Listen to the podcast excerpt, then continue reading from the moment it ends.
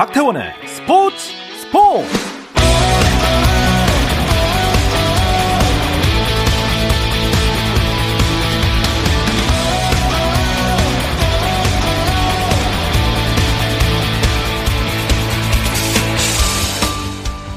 스포츠가 있는 저녁 어떠신가요? 아나운서 박태원입니다. 자, 오늘 이슈들을 살펴보는 스포츠 타임라인으로 출발합니다.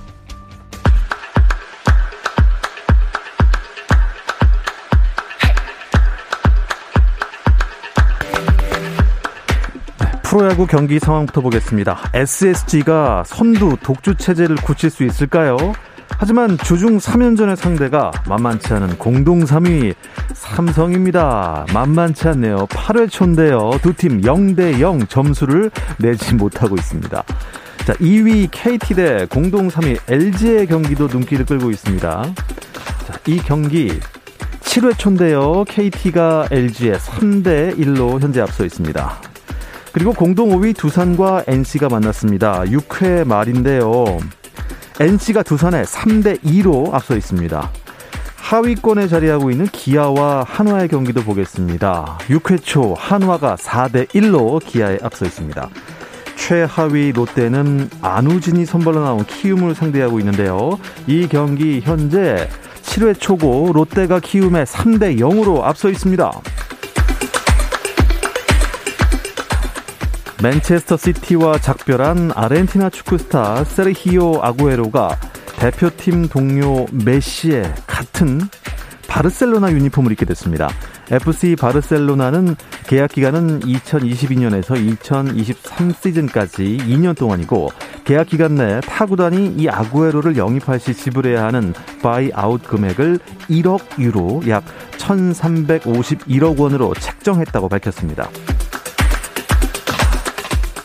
인터뷰 불참 논란을 일으켰던 여자 테니스 세계 랭킹 2위인 일본의 오사카 나오미가 자신의 SNS를 통해 잠시 휴식기를 갖겠다며 프랑스 오픈 2회전부터 출전하지 않겠다고 밝혔습니다. 우울증을 앓고 있다고 밝힌 오사카는 스트레스를 좀 덜기 위해서 인터뷰를 거절했는데 일이 커졌다면서 상처받았을 관계자분들에게 사과하고 싶다고 전하기도 했습니다. KBL 프로농구 울산 현대모비스와 전주 KCC가 전준범 트레이드에 합의했다고 발표했습니다. 전준범은 어제 현대모비스와 5년 보수 총액 1억 5천만 원의 조건에 계약했지만 현대모비스와 KCC가 sign and trade에 합의하면서 전준범이 KCC로 가고 박지훈, 김지후가 현대모비스로 가는 2대1 트레이드가 성사됐습니다.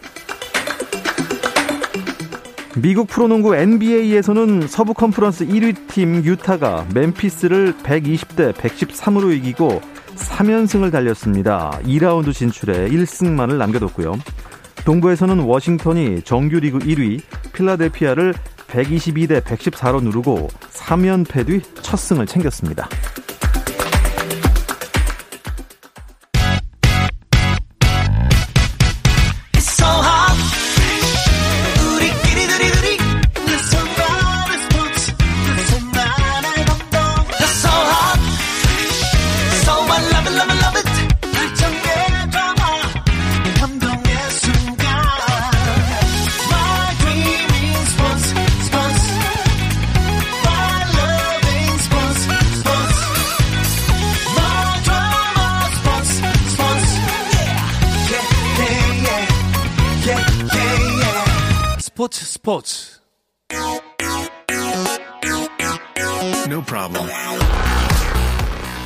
화요일 저녁에는 제 양옆에 앉아 계신 이 두 분과 함께하고 있습니다. 정 PD와 김 기자, 정현호 KBS 스포츠 PD, 또 일간 스포츠 김지한 기자 나오셨습니다. 안녕하십니까? 네, 안녕하세요. 예. 네. 아, 남자 셋이서 이렇게 진행을 하는데 네. 아주 화기애애합니다. 네. 왜냐? 우리는 스포츠를 사랑하니까요. 아, 그렇죠. 사랑하십니까? 네. 아이러브 스포츠입니다. 믿습니까? 밥 먹고 살게 해주는. 네. 그렇죠. 야, 정말 내가 좋아하는 것을 파고 파서 팠는데도 뭐 돈까지 준다. 이 그렇죠. 정말 좋은 직업 아닙니까? 자, 정 PD와 김 기자의 주간 MLB부터 진행을 해 보겠는데요. 어제 제가 잠깐 소개를 해드렸는데 스포츠 네. 스포츠에서 네. Korean day였습니다. 네. 김광현과 양현종이 모두 다 선발 등판했는데 결과는 어땠습니까? 좀 아쉬움이 컸죠. 일단 양현종 선수가 3이닝 2자책 그리고 어, 김광현 선수가 5이닝을 소화를 했지만 4자체 네. 그리고 9피안타까지 맞았는데 이 김광현의 9피안타는 메이저리그 진출 이후로 최다 피안타였거든요. 어, 두 선수 좀 두 선수 모두 좀 아쉬운 모습이었고 양현종 같은 경우는 이 일본의 기쿠치 유세이 선수랑 선발 맞대결을 했죠. 그런데 1회부터 이제 양현종 선수가 투아웃은 잘 잡아놓고 안타 볼넷 안타를 내주면서 1실점했고 음. 3회는 또 이제 중견수의 실책이 나오면서 이후에 연속 안타로 자책점은 한 점. 이렇게 하면서 이제 양현종 선수는 3이닝 2실 2자책을 기록을 하게 됐습니다. 사실 그러니까 좀 한국인 선수의 네. 이제 동반 등판이었기 때문에 좀 동반 승리를 좀 이렇게 이번에 좀 기대를 많이 이제 했던 그런 야구 팬들이 되게 많았는데 네. 좀 어떻게 보면 이제 이번 결과를 통해서 이 동반 승리를 언제 볼 수 있을까? 어. 좀 결과뿐만 아니라 좀 내용적인 면에서도 그렇죠. 좀 여러 가지로 좀 아쉬웠던. 그, 그 기대를 네, 했던 네. 이유가 네. 그 상대 팀이 좀 약체였어요. 네. 애리조나랑 시애틀 두 팀 다 별로 성적이 좋지 않은 팀 아닙니까 올해? 애리조나는 음. 이 경기 전까지 13연패 중이었습니다. 아, 그랬는데 네. 예. 그런데 이제 애리조나가 타선 자체는 나쁘지 않았거든요. 마운드가 좀 흔들렸던 건데 조금 걱정되긴 했는데 그 걱정이 현실로 돌아온 거고 이 애리조나 타수 타자들이 13연패 때는 굉장히 좀 성급한 느낌이 있었는데 하필 이 김광현 선수 나올 때만 좀 되게 참을성 있게 아. 어, 타자들이 접근을 했고 양현종의 상대팀이었던 시애틀은 팀 OPS가 0.644로 메이저리그 최하위 가장 공격력이 안 좋은 팀이었거든요. 그렇죠. 그런데 이제 이 기쿠치의 이닝 소화력이 5회까지 퍼펙트였거든요. 그 부분에 있어서 약간 좀 아쉬웠습니다. 예. 페인을 한번 짚어보고 가도록 하겠습니다. 네. 뭐가 문제였을까요? 김광현 선수 같은 경우에는 일단 그 저희가 이제 이 코너를 통해서 네. 이제 몇 번 좀 이 지적을 했던 부분이기도 한데 김광현 선수가 좀 이 이닝 소화가 좀 아쉬웠던 부분들이 있었죠. 뭐 그렇죠. 지구력이 좀 네. 떨어졌나요? 이번에도 이제 5이닝 밖에 못 던졌다라고 이제 표현을 할 수 있는 부분이 음. 그래도 이제 선발 자원이기 때문에 네. 6이닝 이상을 좀 소화해야 하는 좀 그런 음. 부분들이 있었는데 기본적으로 좀 길게 던지지 못하고 있는 그런 부분이 좀 많이 아쉬웠고요. 네네. 기본적으로. 김광현 선수 본인도 경기 끝나고 나서 좀 이제 이야기했던 그런 부분들이 있었습니다. 음. 뭐 전체적으로 좀 몰리는 공들이 많았고 음. 그러면서도 좀 이제 초구의 스트라이크를 좀 많이 잡자고 생각을 했는데 그렇죠.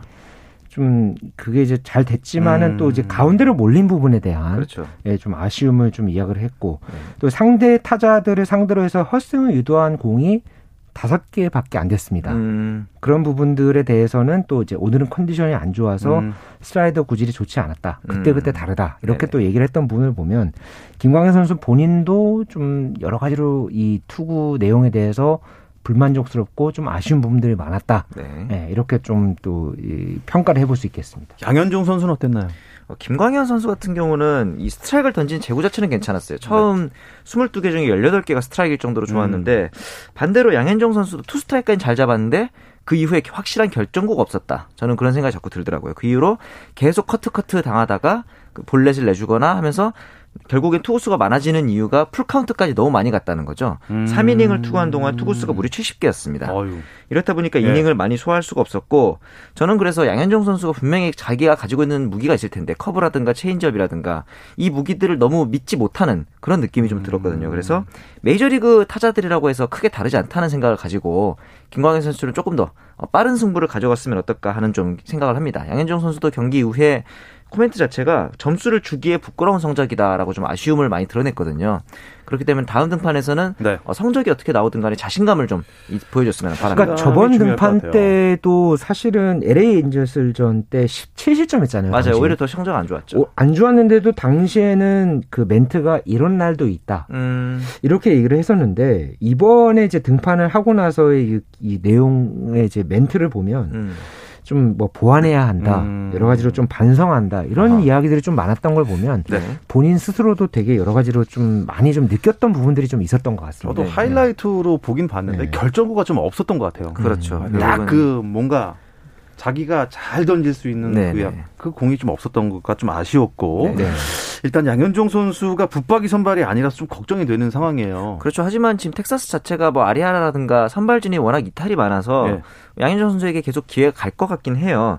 근데 이제 다만 다음 이제 현재 로테이션대로면 다음 등판이 템파베이전이 될 가능성이 좀 있습니다. 음. 네. 이대로 되면 이제 최지만과의 맞대결도 좀 기대를 해볼 수 있겠고, 음. 근데 이 템파베이가 최근 엄청난 상승세를 보이고 있죠. 네. 메이저리그 전체 1위입니다. 음. 근데 단지 한 가지 좀 가능성이라면은 좌완 투수를 상대로는 좀 템파베이 약점이 많아요. 예. 그래서 이 부분에 대해서는 양현종 선수에게 그나마 좀 호재라고 볼 수 있겠죠. 그러니까 지금 양현종 선수에 대한 이제 미국 현지 언론의 보도를 제가 조금 하나 소개를 해드리면, 네.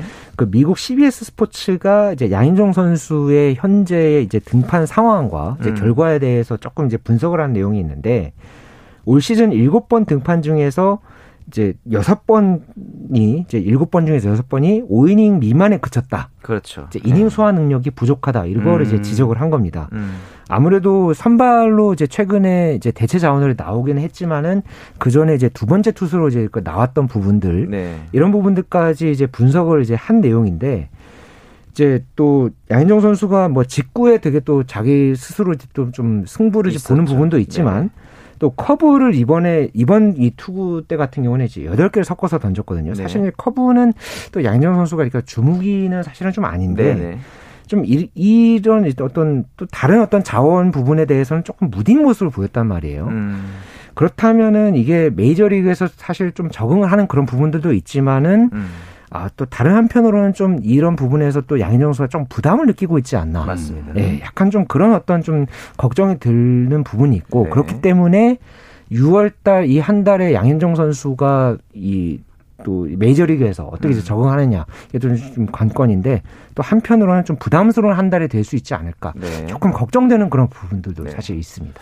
투수 얘기를 조금 더 이어가 보죠. 류현진 선수는 날씨가 진짜 안 좋았는데 네. 어떻게 승리를 또 챙겼습니다. 네, 비바람이 정말 지독했거든요. 그런데 이제 5이닝 2실점으로 승리를 따냈죠. 네.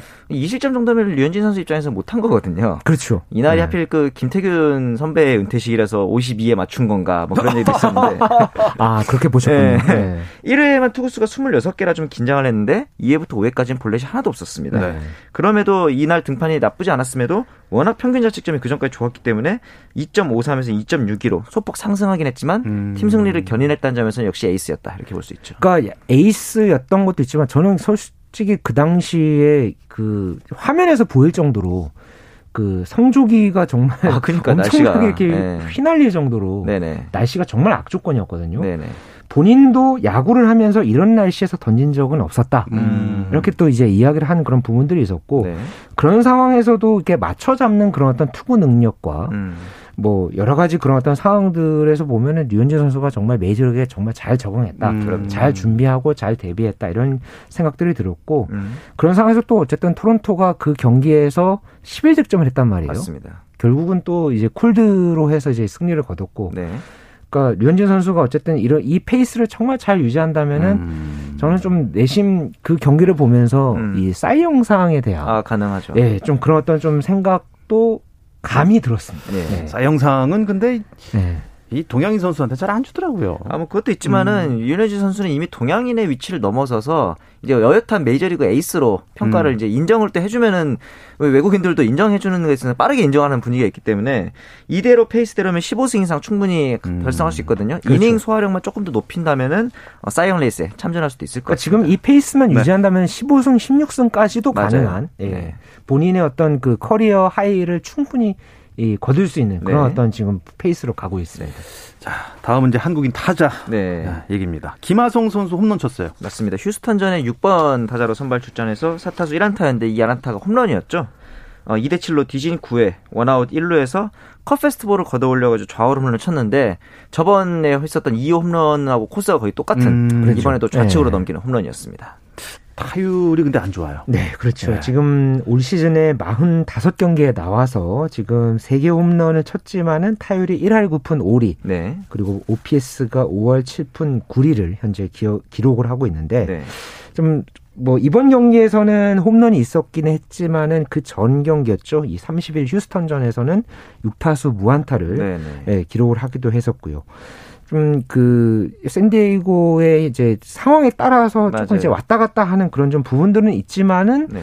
또 미국 현지의 반응은 되게 또 놀랍습니다. 음. 어썸 킴, 뭐 음. 킴 파스볼, 킴 파스볼. 네, 그런 어떤 뭐 여러 가지 좀 좋은 반응들은 음. 있는데 그래도 2루, 뭐 3루수, 뭐 유격수 이렇게 오가는 그런 상황들이잖아요. 네. 좀 확실한 자리를 좀 보장을 받지 못하는 그렇죠. 좀 그런 부분들은 있는데 어쨌든 시간이 필요해 보이는 그런 네. 상황이긴 합니다만은 그래도 이런 어떤 기회가 주어졌을 때 수비뿐만 아니라 홈런 홈런도 치고 그렇죠. 뭐 이렇게 장타도 치고 이런 부분들을 보면은 김하성 선수가 또 이제 7, 8월에 네. 예, 또좀 여러 가지 또 기회가 주어졌을 음. 때는 충분히 어떤 좀 기회가 분명히 또 주어질 수 있을 거고 네네. 이거를 갖고 또 또 좀 더 자기 가치를 높일 수 있는 그런 좀 분위기는 분명히 만들 수 있을 것 같습니다. 수비만 보면은 뭐 거의 전 세계 최고 아닙니까? 그렇죠. 그렇죠. 네. 그러니까 본인의 뭐 어떤 뭐, 뭐 유튜브 얘기까지 나오는 그렇죠. 뭐 유튜브 그 채널에서도 충분히 그런 어떤 가치를 증명해서 그 조회수도 엄청 나잖아요. 맞아요. 네. 근데 일단 박맹이 그렇죠. 네. 그렇죠. 어, 그게 문제입니다. OPS를 좀 네. 올릴 좀 필요가 있습니다. 네. 자 최지만 선수 얘기만 좀 더 해보죠. 네. 어, 정말 맹활약입니다. 그야말로. 그렇죠. 뭐 오늘은 우승할 것 같아요. 네. 이대로면은 지금 템퍼베이 메이저리그 전체 1위잖아요. 네. 상승세 그 주전 1루수로서 맹활약하고 있고 저는 이 최지만 선수가 부상 이후에 단점을 교정해서 왔더라고요. 음. 그 전까지는 조금 더 잡아당기는 타격이 많았고 몸이 일찍 열리는 그런 느낌이었는데 이번에는 하체가 좀 더 고정되면서 음. 중견수 쪽으로 타구를 많이 보내다 보니까 작년까지는 좌완 상대로 워낙 타율이 안 좋아서 스위치 히터를 해야 되나 이런 고민까지 어, 했었는데 음, 그렇죠. 올해는 어 이제 좌완 상대 타율이 11타수 5안타입니다. 그러니까 이제 만약에 양현종 선수가 다음 등판이 템파베이징이 된다면은 어, 최지만 선수를 좀 조심해야 될 것 같더라고요. 아 이거 이거 네. 그냥 밋밋하게 던지기도 그렇고 맞습니다. 예. 그렇죠. 잘 상대를 하길 바랍니다. 네. 네. 이 이야기로 주간 MLB는 마무리하고요. 올림픽 소식으로 넘어가 보겠습니다. 잠깐 쉬었다 오겠습니다. 당신의 팀이 가장 빛나는 순간 스포츠 스포츠 박태원 아나운서와 함께합니다. 어떠한 스포츠 이야기도 나눌 수 있는 시간 정 PD와 김 기자 듣고 계십니다. 미남 PD, 정현호 KBS 스포츠 PD, 미남 기자, 일간 스포츠 김지한 기자와 함께하고 있습니다. 아유, 감사합니다. 앞에 미남짤 붙인 이유는 네. 제가 지금 저희 유튜브 실시간 스트리밍으로 아, 여러분들 네네. 얼굴 볼 수 있습니다. 지금 좀 틀어놨는데 네. 아, 미남으로 나옵니다. 아유 감사합니다. 네. 카메라 역시 좋은 것 같습니다. 역시 네, 좀 나이들이 젊어서 네. 잘 나오고 있습니다. 네. 자 올림픽 리포트 이어드릴 텐데요.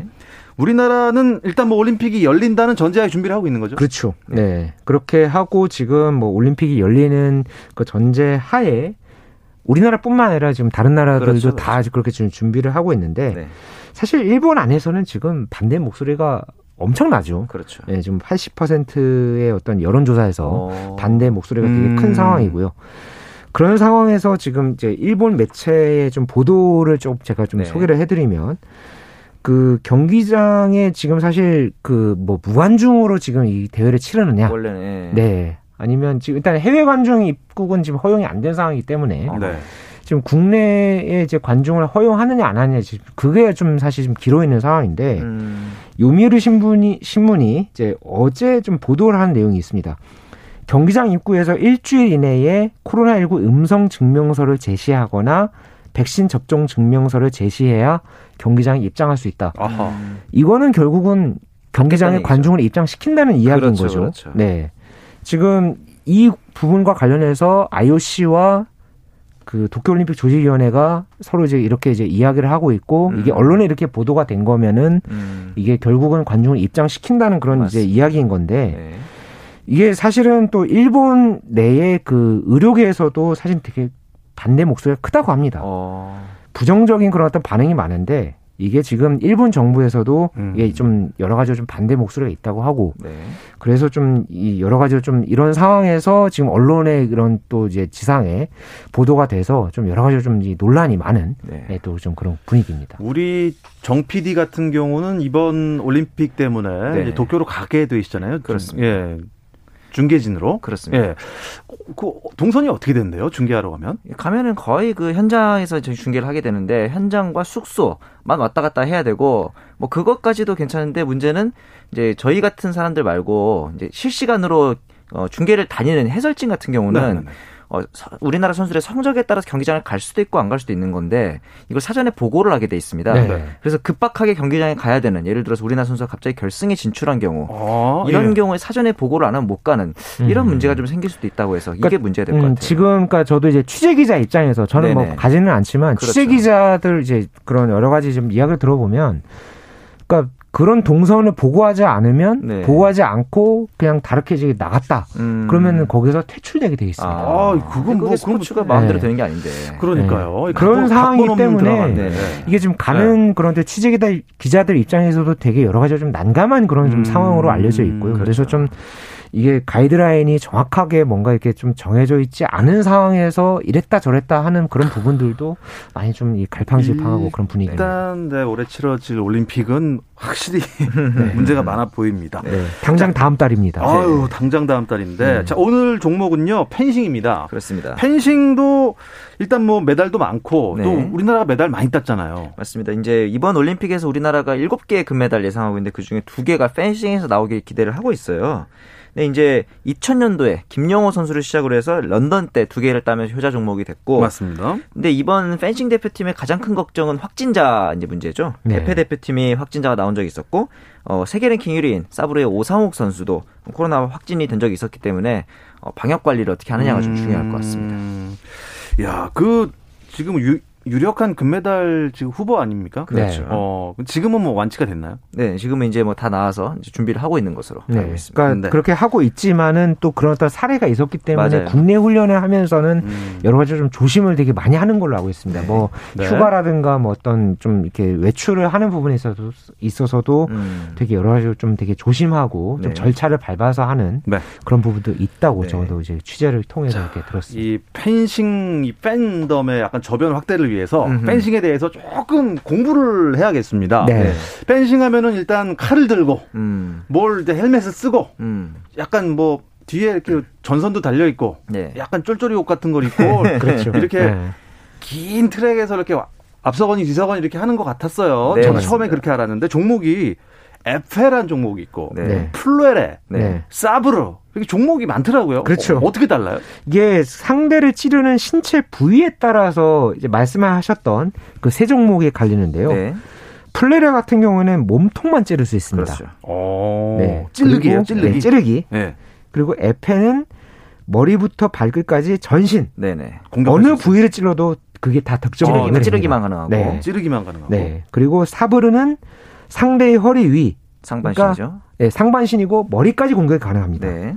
그러니까 배는 동작까지 가능하고. 아, 배, 벨 수도 있어요. 그러니까 모든 동작이 다 가능합니다. 네. 네.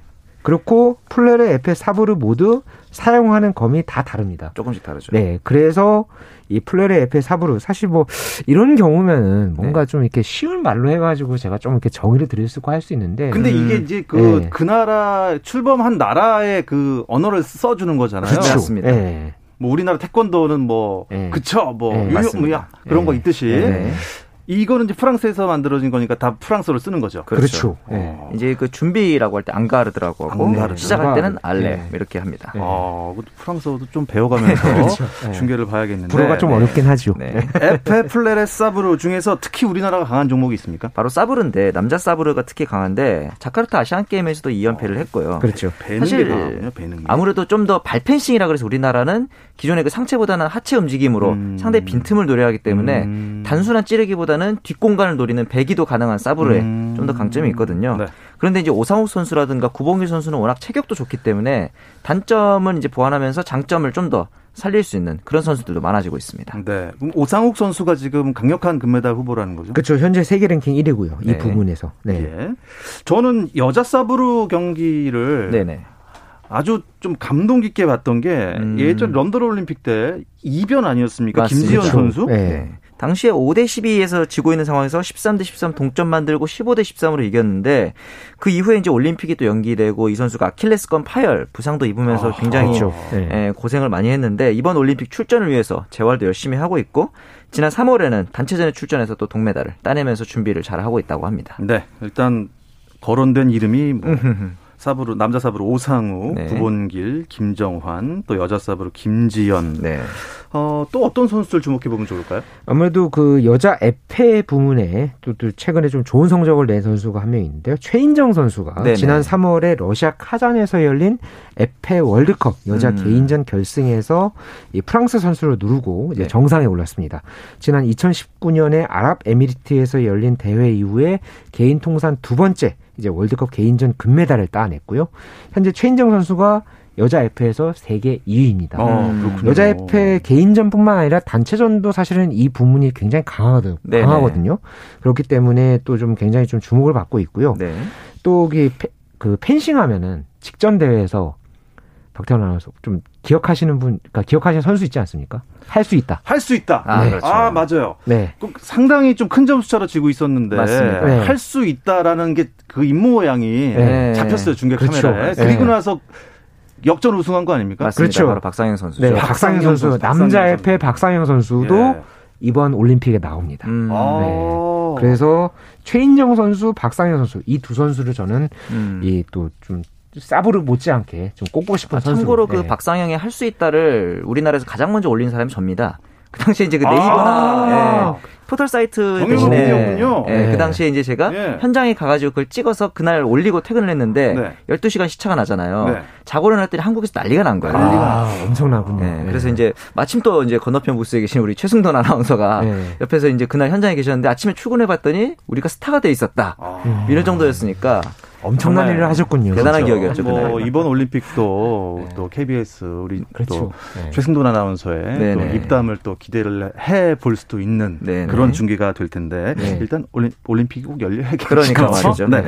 자 끝으로 그 펜싱 경기가 그냥 보시는 분에 따라서 네. 아좀 어렵다 어떻게 이해해야 되는지 모르겠다 음. 어떻게 해야 점수가 나는지 모르겠다 스치고 지나가는데 음. 엉뚱한 선수의 점수가 올라갔다 이런 분들을 위해서 좀 펜싱 경기 네. 좀 쉽게 보는 법 팁을 하나 알려주세요. 저희가 이제 방송을 하면서 종목이 뭔지 헷갈릴 때 있거든요. 그때 구별하는 방법이 시작하자마자 바로 선수들이 공격을 해요. 네. 그럼 네. 에페입니다.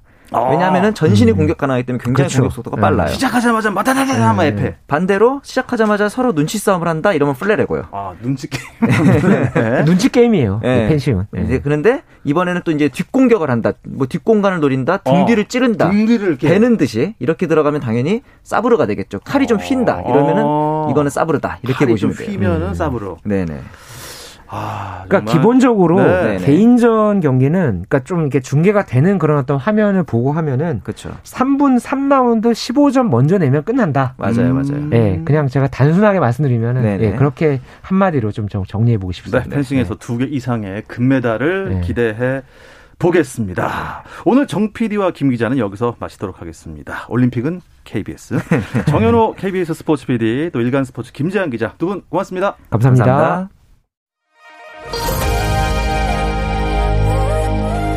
내일도 저녁 8시 30분입니다. 박태원의 스포츠 스포츠!